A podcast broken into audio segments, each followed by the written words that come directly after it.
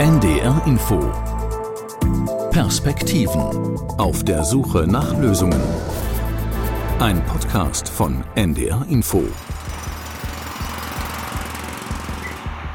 Deutschland baut und baut und baut. Wohnungen, Büros, Straßen, Brücken. Seit vielen Jahren gibt es ja jetzt schon einen regelrechten Bauboom in Deutschland. Allein in Hamburg entstehen jedes Jahr rund 10.000 neue Wohnungen.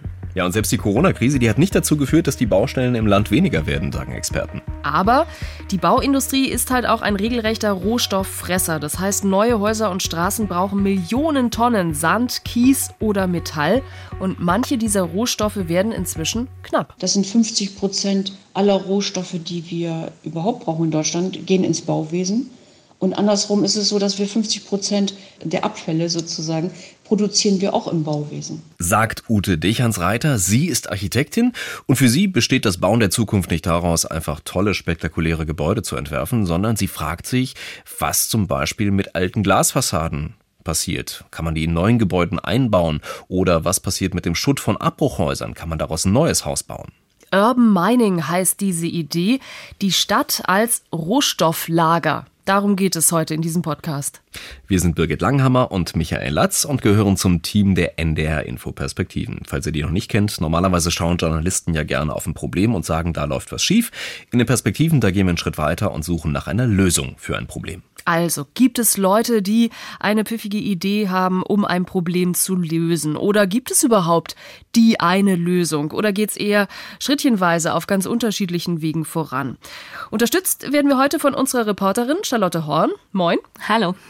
Und wir sind echt ganz schön rumgekommen bei dieser Recherche. Ja, wir haben uns ja schon mal für die NDR Info-Perspektiven mit dem Thema Urban Mining befasst und wir wollen jetzt noch mal tiefer graben. Und da geht sogar zum Beispiel bis nach Singapur. Wir sprechen zum Beispiel über die kriminelle Seite, über Sanddiebe. Aber wir schauen auch hier im Norden auf verschiedene Schauplätze. Zum Beispiel haben wir ein Bauteilelager besucht und auch einen Neubau mit ganz alten Bürowänden. Steigen wir doch vielleicht erstmal mit einer guten Nachricht ein. In Deutschland gibt's nämlich eigentlich Sand und Kies in Hülle und Fülle. Die Vorreite reichen eigentlich für ein paar hundert Jahre. Das hat die Bundesanstalt für Geowissenschaften in Hannover im Frühjahr ausgerechnet. Das klingt gut, ist mhm. aber leider noch kein Grund, sofort den Bauhelm aufzusetzen und loszugraben. Michael, du hast für uns ein paar Zahlen zusammengetragen. Wo genau liegt das Problem? Naja, es liegt auf der Hand. Also Deutschland ist eben keine große Sand- und Kiesgrube, sondern hier leben halt ein paar Millionen Menschen auf einer doch recht kleinen Fläche. Und das heißt, man kommt nicht immer an den Sand ran. Also Sachsen zum Beispiel, da kann die Hälfte der Sand- und Kiesvorkommen, die es dort gibt, einfach nicht genutzt werden, weil sie unter Orten liegen, weil Straßen darüber führen oder weil halt Natur- und Wasserschutzgebiete darüber liegen. In Baden-Württemberg sind sogar 70 Prozent. Und auf der anderen Seite, gerade jetzt beim Bauboom, Grundstücke sind natürlich zum Teil als Acker- oder Bauland auch wesentlich mehr wert, als wenn man einfach Kies wegbaggert. Ja, oder? Würdest du auch nicht verkaufen dann in dem Fall an die Kiesgrube, ne? Wahrscheinlich nicht. genau, das schränkt natürlich die ganzen Vorräte mächtig ein. Und das heißt auch, wie Sand am Meer, dieses Sprichwort, das passt gar nicht mehr, sondern Sand wird wirklich knapp? Also genau genommen sind Sand und Kies schon knapp, weil eben viel gebaut wird. Also das merkt man daran, dass der Preis für Kies in Deutschland zuletzt jährlich so zwischen 5 und 10 Prozent gestiegen ist. Also das macht sich schon bemerkbar. Und es gibt auch tatsächlich schon auf Baustellen Engpässe. Das hat die Bundesanstalt für Geowissenschaften, die du eben erwähnt hast, das hat die schon rausgefunden. Zum Beispiel beim Bauen von Büros und Wohnungen im Ruhrgebiet, da ist der 2018 ist der Kies schon mal knapp geworden. Charlotte, du hast ja noch mehr Fakten zusammengetragen, nur um mal so eine grobe Vorstellung zu bekommen, über was für Mengen reden wir eigentlich zum Beispiel bei einem Einfamilienhaus? Ja, zum Beispiel für ein, ein solches Haus braucht man etwa 200 Tonnen Sand. Kann man sich ja auch gar nicht vorstellen, wenn es so vor einem aufgebaut wäre. Oder für einen Kilometer Autobahn etwa 30.000 Tonnen. Das ist viel. Total, oder? Und wenn wir mal auf den Beton schauen, den wichtigsten Baustoff überhaupt, der besteht eben zu zwei Dritteln aus Kies, also quasi auch aus Sand. Und davon werden im Jahr mehr als 50 Millionen Tonnen allein bei uns in Deutschland verbaut, weil, wie wir es ja schon gesagt haben, überall wird gebaut. Und das Problem ist eben, dass Sand und Kies auf den Baustellen nicht mehr wegzudenken sind, aber die werden immer knapper. Und ist es jetzt nur ein deutsches Problem, weil eben hier Deutschland zu dicht besiedelt ist oder weil wir vielleicht auch zu viel reglementieren, was Naturschutzgebiete angeht? Habe ich auch gedacht, ist aber nicht so. Das Problem ist ehrlich gesagt viel größer. Also die Vereinten Nationen, die stufen Sand nämlich inzwischen als den weltweit wichtigsten Rohstoff nach Wasser ein. Das ist schon verrückt, ne? Und gibt es da nicht irgendwie so einen Streit zwischen Singapur und den Nachbarländern? Richtig, Singapur wächst und wächst und wächst, ist ein kleiner Stadtstaat, braucht aber mehr Fläche und betreibt Landgewinnung und importiert deshalb Sand aus seinen Nachbarländern, aber so viel, dass die inzwischen gesagt haben, stopp, jetzt reicht's, wir brauchen den Sand selber. Okay, ist ja echt irre. Das eine ist ja dann der Preis, haben wir schon angesprochen, der regelt das, es wird sehr viel teurer. Auf der anderen Seite gibt es ja bei solchen Fällen oft auch mal so eine Art Schwarzmarkt. Ist das bei Sand auch so? Also wenn wir über Sand sprechen, dann müssen wir sogar über Sandräuber inzwischen sprechen. Also der Rohstoff ist so heiß begehrt, dass sich da inzwischen eine regelrechte Mafia entwickelt hat. Da gehen Banden hin und klauen ganze Strände. Das ist zum Beispiel mal in Marokko passiert. Auf einmal war der Strand futsch und ist verbaut worden. Die Vereinten Nationen, die schätzen, dass so etwa 15 Prozent des weltweit benötigten Sands einfach illegal abgebaut werden. Und zwar ohne, dass sich mal jemand Gedanken um die Umwelt machen würde oder um die Anwohner. NGOs sprechen da halt, wie gesagt, von einer Mafia. Mhm. Und Sand ist dann auch vermutlich nicht gleich Sand, weil Wüsten hätten wir ja auch, da könnte man ganz ungestört Sand einpacken. Ja, richtig. Also das ist zum Beispiel der Grund, warum Dubai für seine Wolkenkratzer oder für diese spektakulären künstlichen Inseln eben Sand aus dem Meer pumpen muss oder irgendwo anders teuer einkaufen und importieren muss. Sand aus der Wüste hat eine andere Form, die Körner sind zu glatt, die zerfließen, mit denen kann man einfach nicht bauen. Also, ich fasse die ganzen Zahlen nochmal zusammen, die wir bisher gehört haben. Beton ist der wichtigste Baustoff, aber Sand und Kies, aus dem er angerührt wird, werden weltweit knapp. Und deshalb gibt es auch immer mehr Architekten und Bauherren, die über ein Recycling von Baustoffen nachdenken. Und das wird gerne auch als Urban Mining bezeichnet. Die Stadt wird dabei sozusagen zum Rohstofflager für Neubauten. Richtig. Und dieses Prinzip, das ist übrigens nicht ganz neu, das hat man im Mittelalter auch schon gerne gemacht. Da hat man antike Bauten, wie zum Beispiel das Kolosseum in Rom, sozusagen wie einen Steinbruch behandelt und neue Gebäude daraus gebaut. In dem Fall jetzt zum Beispiel den Petersdom. Ganz so spektakulär ist das neue Zuhause der Stadtwerke Neustadt in Schleswig-Holstein nicht. Aber die Stadtwerke, die haben sich beim Bau ganz bewusst dafür entschieden, vor allem Material einzusetzen, einzusetzen, das nachwachsen kann, das recycelt wurde oder das schon mal irgendwo anders verwendet worden ist. Und genau dort habe ich eine Führung bekommen von Sabine Grell, sozusagen der stellvertretenden Chefin. Ja, und meine Führung bei den Stadtwerken in Neustadt hier in Holstein, die geht quasi im Foyer los. Ähm, da bin ich direkt hängen geblieben vor einer großen gusseisernen Säule. Eine graue Säule, schön verziert, und bei mir ist jetzt Sabine Grell von den Stadtwerken. Ich glaube, die Säule ist wahrscheinlich älter als wir beide zusammen, oder? Wissen Sie, wo die herkommt? Ja, diese Säule äh, kommt aus einem alten Fachwerkhaus aus Freiburg aus dem Jahre 1850. Dieses äh, Haus äh, wurde irgendwann mal abgerissen und ein Architekt, der diesen ganzen äh, Bau damals begleitet hat, hat dann gedacht, ach Mensch, das ist eigentlich viel zu schade, um das wegzuschmeißen. Wir äh, geben das in diese Bauteilbörse. Und da wir uns äh, hier bei den Stadtwerken ja mit recycelten Materialien beschäftigt haben, kamen wir dann über diese Bauteilbörse an diese Stützsäule. Und wir haben gedacht, Mensch, hier in dem Eingangsbereich ist das doch richtig klasse. Das ist so ein äh, Eyecatcher, das ist so ein, so ein Bild, was dann gleich den Eingangsbereich prägt. Definitiv. 170 Jahre ist das Schätzchen also alt. Richtig. Nicht schlecht.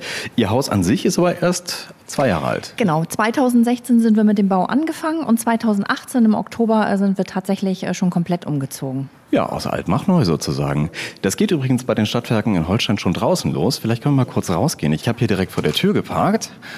Und wer hierher fährt und von der Autobahn kommt, der schaut auf ein Bürogebäude, das aussieht wie eine Blockhütte, möchte ich mal sagen, ihre Fassade. Wir gehen da mal eben rüber. Die ist aus Holz. Genau. Und zwar sind das alte Eichenbalken, die aufgeschnitten wurden. Also wir haben äh, das äh, bewusst nicht mehr angestrichen, sondern ähm, wir haben jetzt Altpatina. Das heißt... Äh, das sieht ein bisschen wir, verwittert aus, ne? Genau, das sieht jetzt etwas verwittert aus. Wir belassen es so, wie das Naturholz sich jetzt eben gibt. Mhm. Aber man muss ja auch erstmal so viel Holz finden. Vielleicht können wir mal wieder reingehen. Ja, ähm, wo haben Sie das herbekommen, das ganze Holz? Also so ein Haus braucht ja schon eine ganze Menge Balken. Oder Bretter in dem Fall für die Fassade. Also wie gesagt, wir haben es aus dieser Bauteilbörse, aber wo es im Ursprung mal äh, hergekommen ist, das kann ich leider in dem Fall nicht beantworten. Hm. Das heißt im Prinzip wohnen Sie in einem Second-Hand-Haus. Ne? So muss man das sagen. Jahrhundertealte Balken als Fassade, sehr schön. Es gibt noch was anderes. Da wissen wir aber ganz genau, wo es herkommt. Ne? Die Trennwände in den Büros. Die möchte ich mir gerne mal mit Ihnen anschauen. Genau, gerne. Ist ja eigentlich auch ganz schön, wenn man eine Geschichte dazu erzählen kann. Jetzt stehen wir sozusagen hier im Erdgeschoss vor den Büros und auf den ersten Blick würde ich sagen, ich stehe in einem ganz normalen Bürogebäude. Ein langer Flur, graue Türen und zu meiner Rechten dann zu den Büros hin sind Glasfassaden. Richtig. Und zwar ähm, wurde ein äh, ehemaliges äh, Philips-Gebäude abgerissen und auch hier wurden ganz vorsichtig die gesamten Glaselemente rausgetrennt. Die sehen aber aus wie neu, muss ich jetzt mal ehrlich sagen. Also ich sehe jetzt keine Kratzer, keine Spuren. Das ist äh, ja eine ganz normale Glasscheibe. Richtig. Also Gedanke, den Gedanken kann ich ja nachvollziehen. Ich nehme ein gebrauchtes Teil wie eine große Glasscheibe und setze sie woanders ein. Aber das muss ja auch passen. Das heißt, haben Sie Ihr Gebäude nach den Teilen gebaut, die Sie gefunden haben? Ja, also wir, es ist tatsächlich äh, so gewesen, ähm, dass ein äh, bestimmtes Grundkonzept ja schon stand. Und ähm, jetzt wurde das eben so angepasst, dass exakt diese Trennwände äh, damit eingebaut werden können. Ah, okay. Sie haben aber nicht nur Glaswände gebraucht gekauft für dieses Gebäude, sondern ich habe gehört, Sie haben auch Fliesen gebraucht gekauft, die schon mal irgendwo verbaut waren. Und jetzt stehen wir hier direkt gegenüber von den Büros, da ist ein WC. Und das ist sozusagen schon mal irgendwo anders verbaut gewesen, die Fliesen? Wir können uns das äh, gemeinsam einmal angucken. Gerne. Das, das klingt komisch, muss ich ganz ehrlich sagen. Ja, gut, dann kommen Sie rein. So. Das ist bunt. Also nicht der Boden oder die Toiletten viel grau, sondern wir haben jetzt hier ein Waschbecken und hinter dem Waschbecken da sind Fliesen.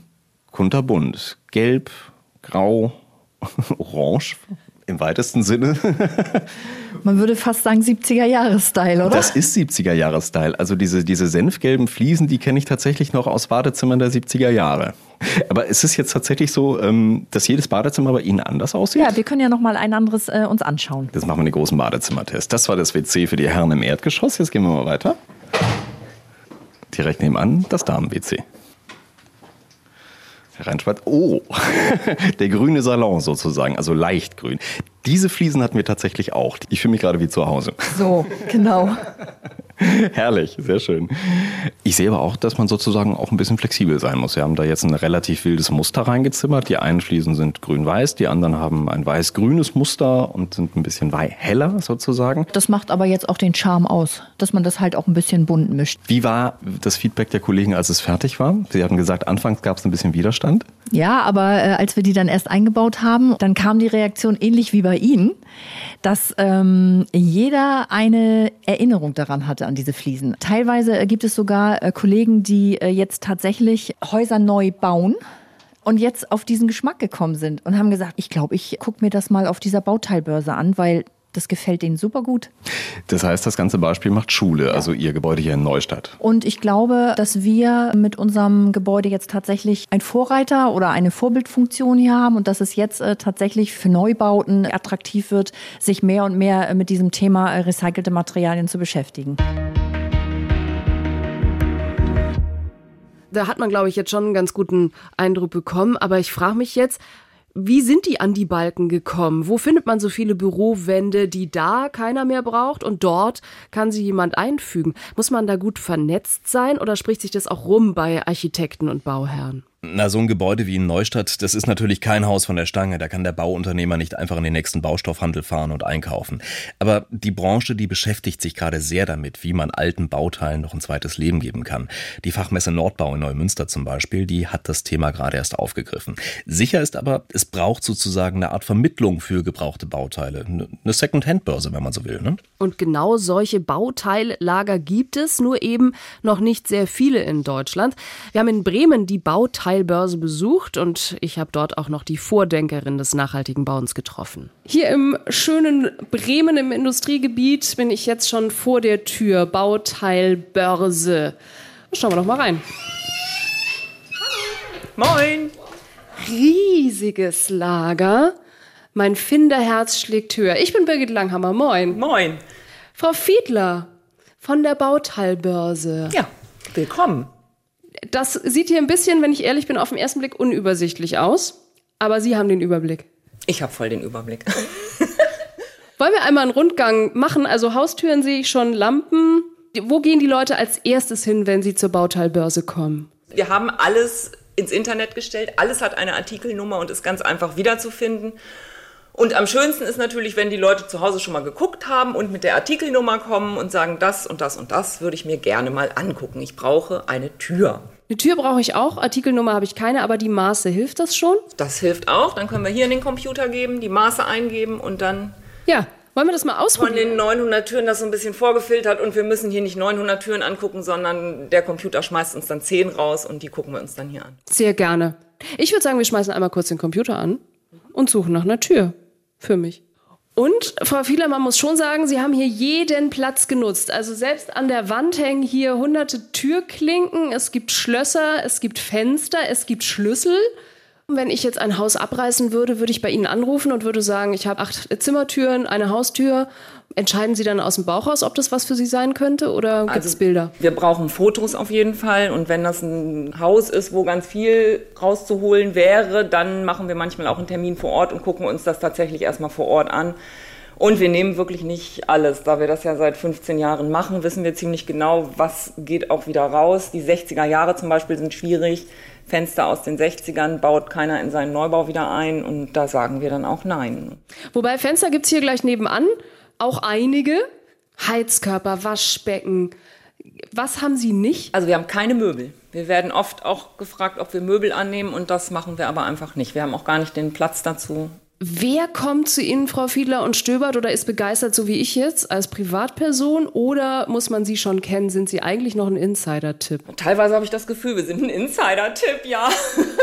Sollten wir eigentlich nicht sein. Es gibt uns seit 15 Jahren und wir haben auch wirklich Stammkunden, die kommen hier seit zig Jahren her, die gucken immer wieder, was gibt es Neues. Wir haben Architekten, die rufen uns immer wieder an. Es gibt Abrissunternehmer, die melden uns, wenn schöne Sachen zu haben sind. Es gibt auch viele Privatleute, oft aus ideologischen Gründen auch tatsächlich. Oder weil sie was Historisches, Schönes wollen, was man so neu gar nicht mehr bekommt. Gerade haben Sie Architekten angesprochen und wir sind heute hier auch verabredet in der Halle mit einer Architektin und zwar mit Ute Dechansreiter. Müssen wir erstmal wieder. Oh, jetzt kommen wir noch an Fliesen vorbei. Ist ja wirklich alles zu haben. Hallo, Frau Dechansreiter. Hallo. Sie sind ja quasi auch wirklich so eine Art Vorreiterin. Sie beschäftigen sich schon ganz, ganz lange mit dem Thema aus alt macht neu, beziehungsweise wir müssten eigentlich sorgsamer mit Ressourcen umgehen. Wir haben eines Ihrer Projekte vorgestellt, nämlich in Schleswig-Holstein. Da ist es Ihnen ja gelungen, auch sehr kleinteilig, aber dann im Ergebnis wirklich beeindruckend, mit schon bestehenden Materialien zu arbeiten. Vielleicht auch da nochmal, als Sie das als ersten Entwurf vorgelegt haben, hat man Sie da auch ein bisschen für verrückt erklärt, dass die Bürowände da ausbauen und da wieder einbauen? Es war ja die Idee tatsächlich der Auftraggeberin, hier Gebrauchtes in einen Neubau einzubauen.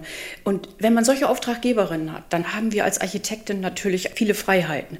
Wir müssen dann nur noch darauf achten, dass die Anforderungen an den neuen Einsatzort von den gebrauchten Bauteilen, dass das Material auch qualitativ so hochwertig ist, dass es dort eingesetzt werden kann. Und die Architekten haben es echt geschafft, wirklich Bereiche zu identifizieren, wo das möglich war, wo ich ein bisschen Zeit hatte, äh, Gebrauchtes aufzutun, um eben zu sagen, wir möchten das hier gerne machen, wir möchten kurze Wege für Bauteile aus Schleswig-Holstein in der Nähe von Neustadt.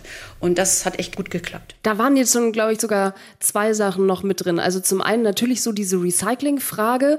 Ähm, wir recyceln Glas seit ewigen Zeiten, würde keiner in Frage stellen. Zeitung. Äh, warum ist es gerade bei Gebäuden, also bei so richtig großen Sachen, immer noch so schwierig? Ja, es ist einfach so, dass es immer noch keine echten Absatzmärkte gibt. Also würde der Recyclingbeton hier im Norden hundertprozentig nachgefragt, also dürften wir nur noch, laut Verwaltungsvorschrift zum Beispiel, Recyclingbeton einbauen. Stellen Sie sich das mal vor, da müssten wir jetzt hier irgendwo ja Recyclingbeton herkriegen.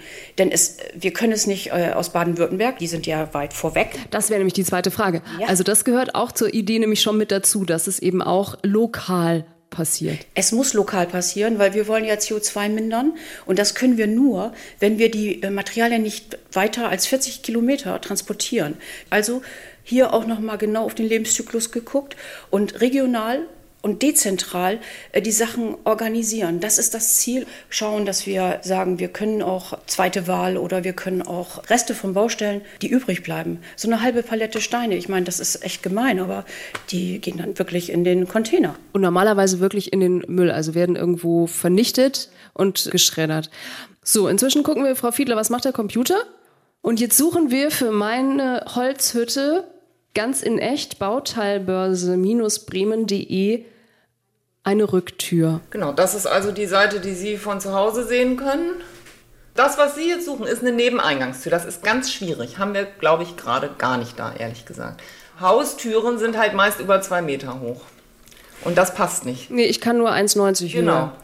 Hier geht's schon los. Das wäre ja vielleicht von der Breite her und von der Optik wäre vielleicht was, ist aber 2,23 Meter hoch. Ist eine Haustür. Zu hoch. Genau. Die ein rechts angeschlagene Haustür mit Vorsatzrahmen. Das ist dann der Text aus Pitch Pine. Ganz was Tolles. Ähm, aber leider zu hoch, genau. Also Nebeneingangstüren in Parzellen, ja, immer ein großes Thema. Haben wir viel zu wenig, könnten wir viel mehr von haben. Frau Dechansreiter, wenn wir jetzt mehr solche Bauteilbörsen hätten, also scheitert es im Moment noch, auch was Sie vorher angesprochen haben, zu Ihrem Projekt einfach noch an diesen Mittlerfunktionen, also an Orten wie diesen, dass der eine den anderen findet, schlichtweg? Also im Grunde genommen bräuchten wir in Deutschland ein flächendeckendes Netz von Bauteilbörsen, Bauteillagern, Gebrauchtbauteilmärkten. Das große Problem ist ja, dass wir nicht nur hier das anbieten, sondern wir sind ja angewiesen, Rückbauten heute so zu gestalten, dass Bauteile, die wiederverwendbar sind, wirklich in den Kreislauf zurückkommen. Das ist schon gesetzlich verankert. Genau, müssen. Also da gibt es eine Verpflichtung. Es gibt eine Verpflichtung. Der kleine Satz, es muss aber wirtschaftlich sein, den sehen Sie dann auch in dem Gesetz, in dem Kreislaufwirtschaftsgesetz. Nur es ist ja so, so optimal wäre es, man hätte überall Bauteilbörsen, die Anlieferung wäre hier gesichert und auch der Verkauf hier über Fachleute und schon hätten wir einen Baustein. Jetzt müsste die Akzeptanz noch für Gebrauchtes da sein. Also die Bevölkerung, also die bauen und die auch sanieren, müssten jetzt als erstes mal in den Gebrauchtbaumarkt gehen, bevor sie sich was Neues kaufen. Aber gerade wenn man neu baut, ist ja das vielleicht auch für viele eben der Reiz, dass man sagt, alles neu, alles schick, hat noch keiner vorher angegrabbelt. Könnte ich mir vorstellen. Ich habe noch nie gebaut. Also das ist ja so, diese Bauteile, also die Sie hier finden, diese historischen sowieso, die haben eine ganz tolle Geschichte oft auch. Und Sie können sagen, wenn ich das wieder aufarbeite, dann habe ich was wirklich Besonderes. Und deswegen sind nicht nur die historischen Bauteile, sondern auch ich sag mal, wo fängt das an? 70er Jahre. Wir sind ja beim lindgrünen Waschbecken schon wieder angekommen. Also die Jugend, die Jugendlichen, die neuen Bauleute, die wollen auch wieder die 70er sehen. Also von daher kommen alle in die Bauteilbörsen. Da gibt's das ja. Ne?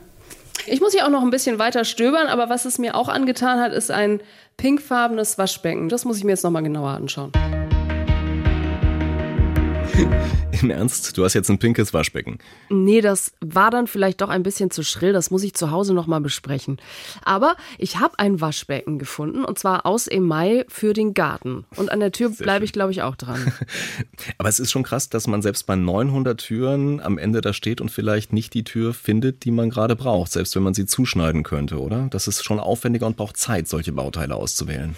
Oder andersrum, beim Secondhand geht man ja auch nicht los und sucht was ganz Bestimmtes, sondern man sagt, ich brauche eine Hose. Vielleicht setzt sich das auch noch mal beim Bauen mehr durch. Es ist auf jeden Fall, glaube ich, ein Anfang.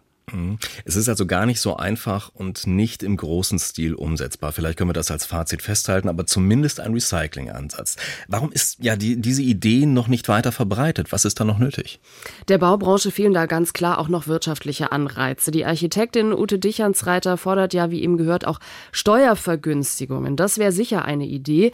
Sie setzt sich seit Jahrzehnten für nachhaltiges Bauen ein und hat den Bundesverband Bauteilnetz gegründet.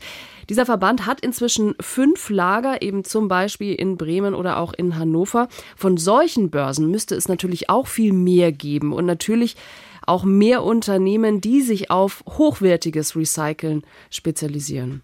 Urban Mining, das nachhaltige Bauen, das Arbeiten mit recycelten Baustoffen, das war auch schon mal Thema in den NDR Info Perspektiven.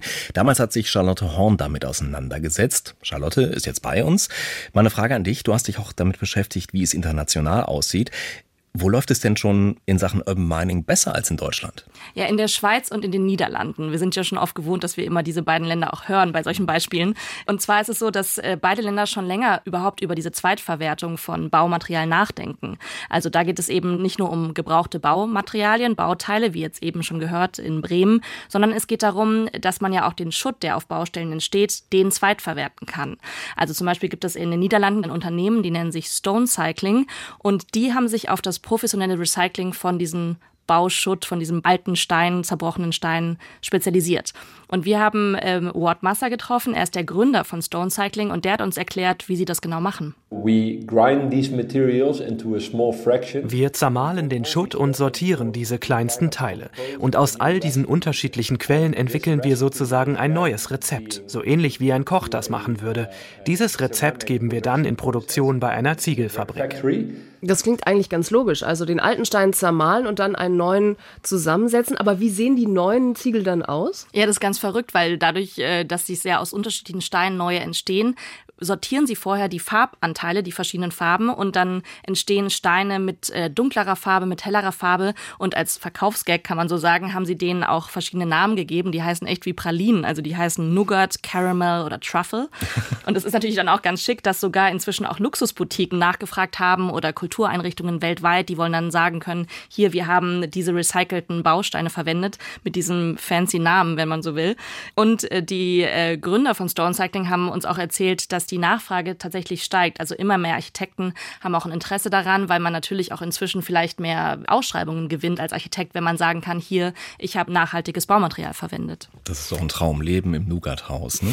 Gerade habt ihr aber auch noch die Schweiz äh, erwähnt, von Schokolade gleich auch weiter in die Schweiz. Was machen die besser? Ja, also in der Schweiz ist äh, vor allem die Stadt Zürich Vorreiter, weil die haben äh, beschlossen, alle städtischen Gebäude in Zürich müssen mit Recyclingbeton gebaut werden. Also hier hat die Stadt sozusagen sozusagen die Vorreiterschaft ergriffen. Und inzwischen sind fast 100 Gebäude entstanden, also darunter Schulen oder Krankenhäuser, die alle eben auf diese Weise mit Recyclingbeton entstanden sind. Also die fangen eben an, diesen Anreiz zu schaffen, auch für die ganze Region und sagen eben auch, es gibt seitdem auch weniger Bauschutt auf Mülldeponien. Also es scheint wirklich gut zu laufen. Und sie haben uns aber auch gesagt, dass dieser Recyclingkreislauf von Anfang an mitgedacht werden muss. Stichwort Recyclingbeton, das habe ich schon öfter gelesen. Das ist in Deutschland auch ein Thema, aber es gibt da noch ordentlich Nachholbedarf, oder? Ja, definitiv. Ähm, aber Berlin, äh, die könnten wirklich zum Vorbild werden als Hauptstadt, weil die haben jetzt nämlich im vergangenen Mai beschlossen, dass sie sich auf eine Strategie geeinigt haben. Und zwar sollen in den nächsten kommenden zehn Jahren soll möglichst wenig Abfall produziert werden in der Stadt, auch eben im Bausektor. Und dadurch wollen sie eben auch die Verwendung von Recyclingbeton fördern und könnten damit wirklich zum Vorreiter werden für den Rest von Deutschland. Gut, jetzt haben wir schon viel gehört über recyceltes Baumaterial als Idee gegen die immer knapper werdenden Ressourcen. Was sind denn noch Alternativen? Ja, Beyond Mining ist da das Stichwort. Also nicht nur irgendwie, dass man alten Schutt wiederverwendet, sondern tatsächlich auf natürliche Materialien zurückgreift, zum Beispiel Pilze oder Bambus. Manchmal sieht man ja auch in Asien so Baugerüste aus Bambus, weil es so ähnlich hart ist wie Stahl. Und auch Pilze sind sowas wie ein natürlicher Kleber, den man verwenden kann. Und Experten sagen hier, äh, es ist kein vollständiger Ersatz für Beton, aber man muss dann weniger Beton verwenden. Also es ist eine Idee und daran wird aber noch getüftelt. Äh, bauen mit Bambus und Pilzen, das habe ich richtig verstanden. Ja, definitiv. Bauen mit Bambus und Pilzen, weil das Gute ist nämlich, äh, dass es kompostierbar ist am Ende. Also natürliches Material, wiederverwertbar und eben kompostierbar am Ende.